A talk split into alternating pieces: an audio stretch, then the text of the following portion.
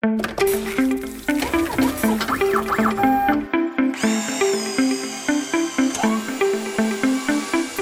to OEM Industry Update, a weekly podcast examining the latest news and technology trends impacting product development teams in the heavy duty on and off highway equipment industries. I'm Sarah Jensen, editor of OEM Off Highway, and in this week's episode, I'll be speaking with Drew Carruthers, Director of Product Strategy at CM Labs Simulations, about the benefits of using simulation technology when developing smart and connected machines. Let's take a listen now. What are some of the simulation technologies CM Labs offers which can aid with development of smart connected machines?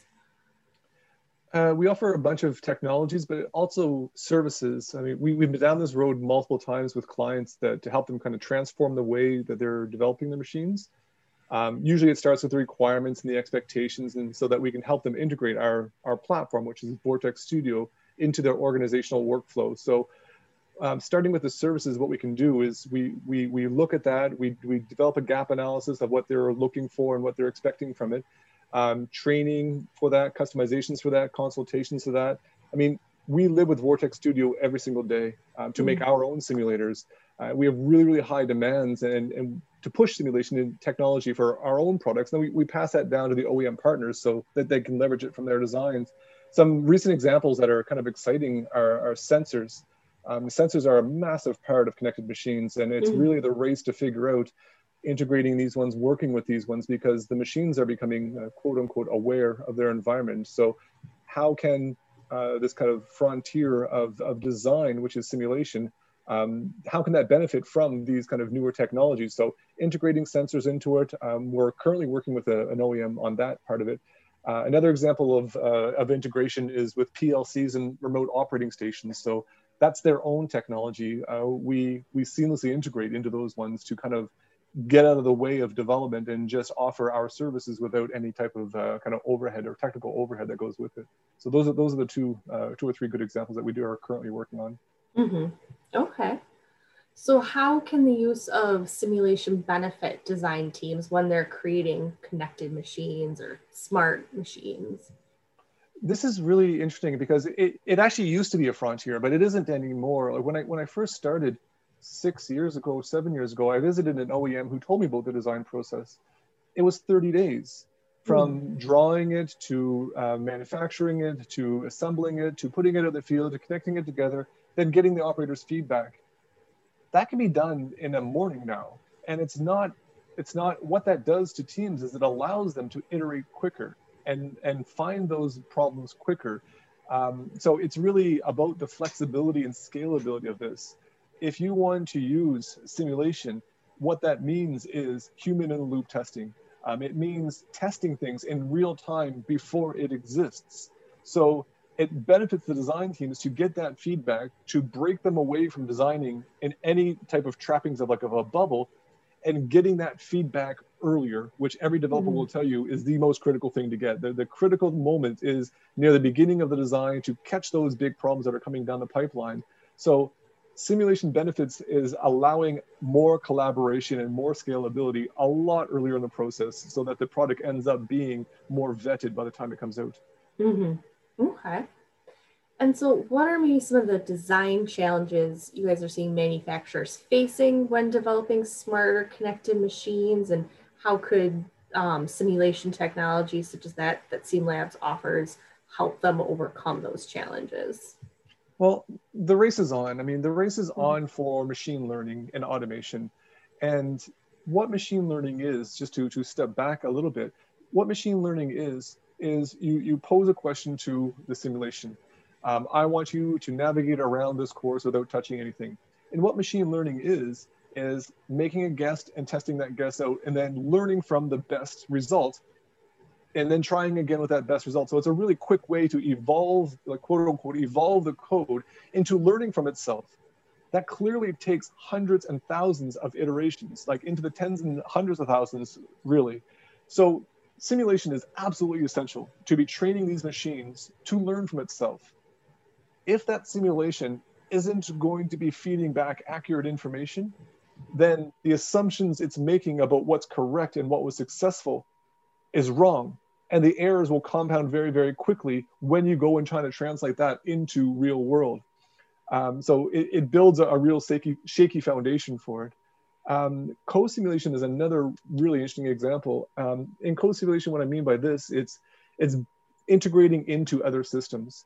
Um, there's a great example that we, we work really, um, have had a lot of success with the Canadian Space Agency and the work with their Canadarm. So they have their own simulation there, but they had a deficiency. They had a, a problem with grasping mechanisms, which we do very, very well.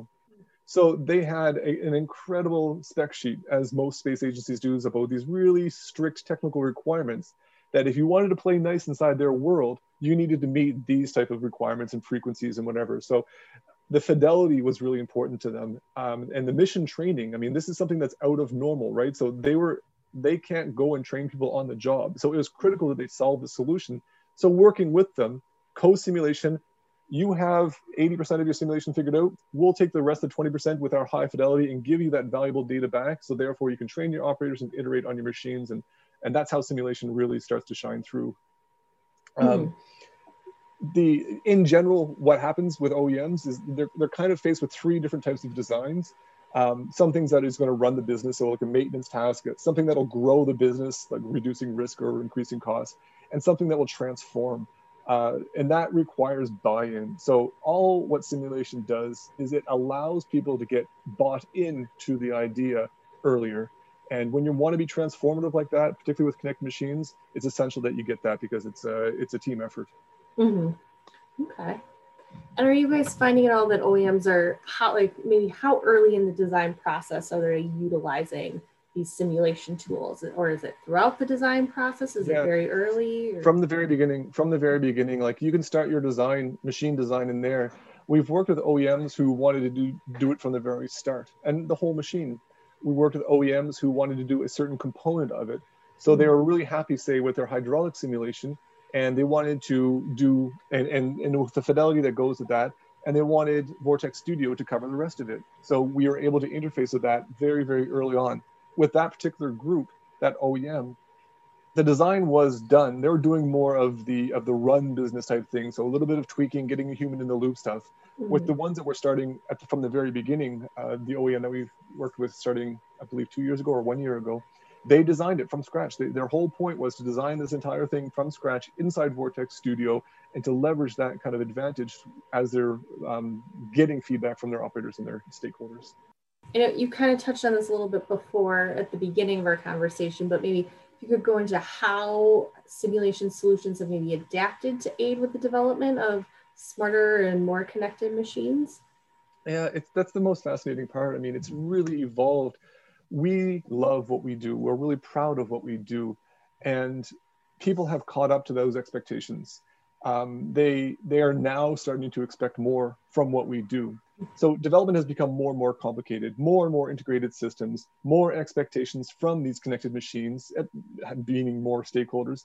So we, we, we push our technology to be friendly, to play nice.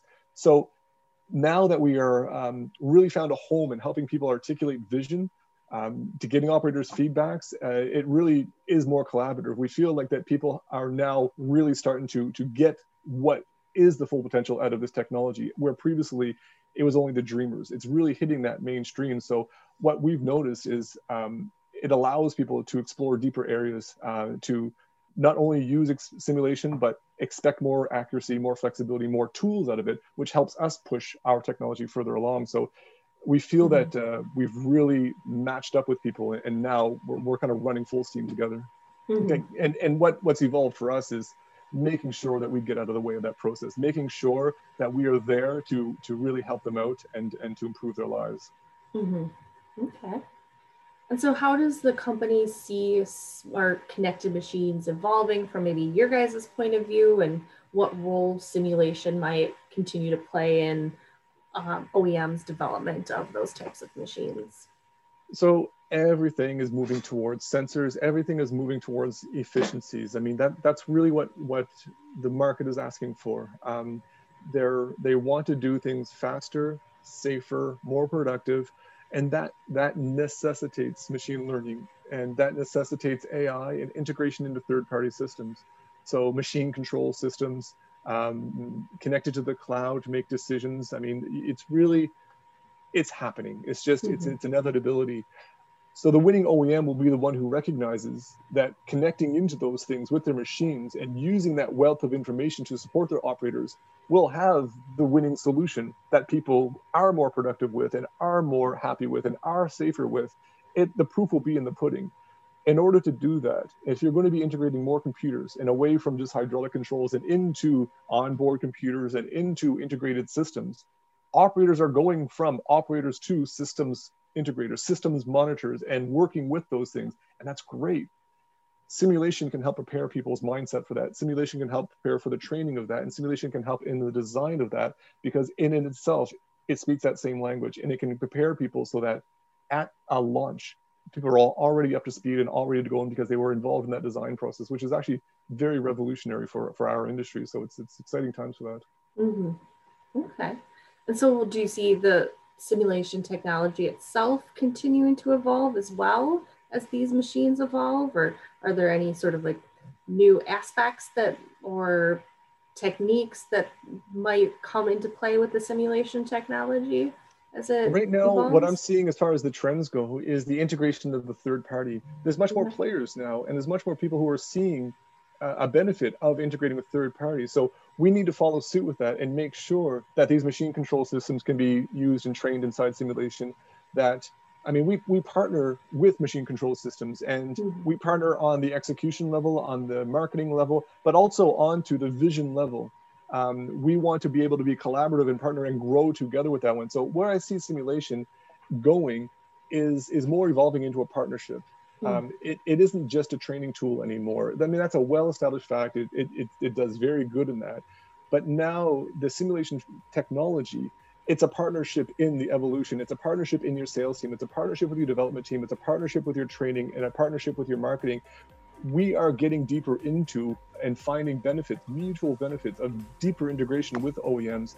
And uh, that's where I see it evolving, can continuing to evolve in that direction because it's um, it makes sense. It, it benefits everyone. Mm-hmm. It's a win-win, and there's no downside to it. Mm-hmm. Right. Okay. Great. Well, thank you so much for taking the time to speak with me today about uh, simulation technology and how it's being utilized to aid with the development of smart and connected machines and how it will evolve further. I appreciate your interest. I always enjoy talking to you, so thank you too. Thank you for listening to this week's episode of OEM Industry Update. Thank you again to Drew for providing his insights into the use of simulation technology. And be sure to tune in each week for another episode to stay up to date on our ever changing industry.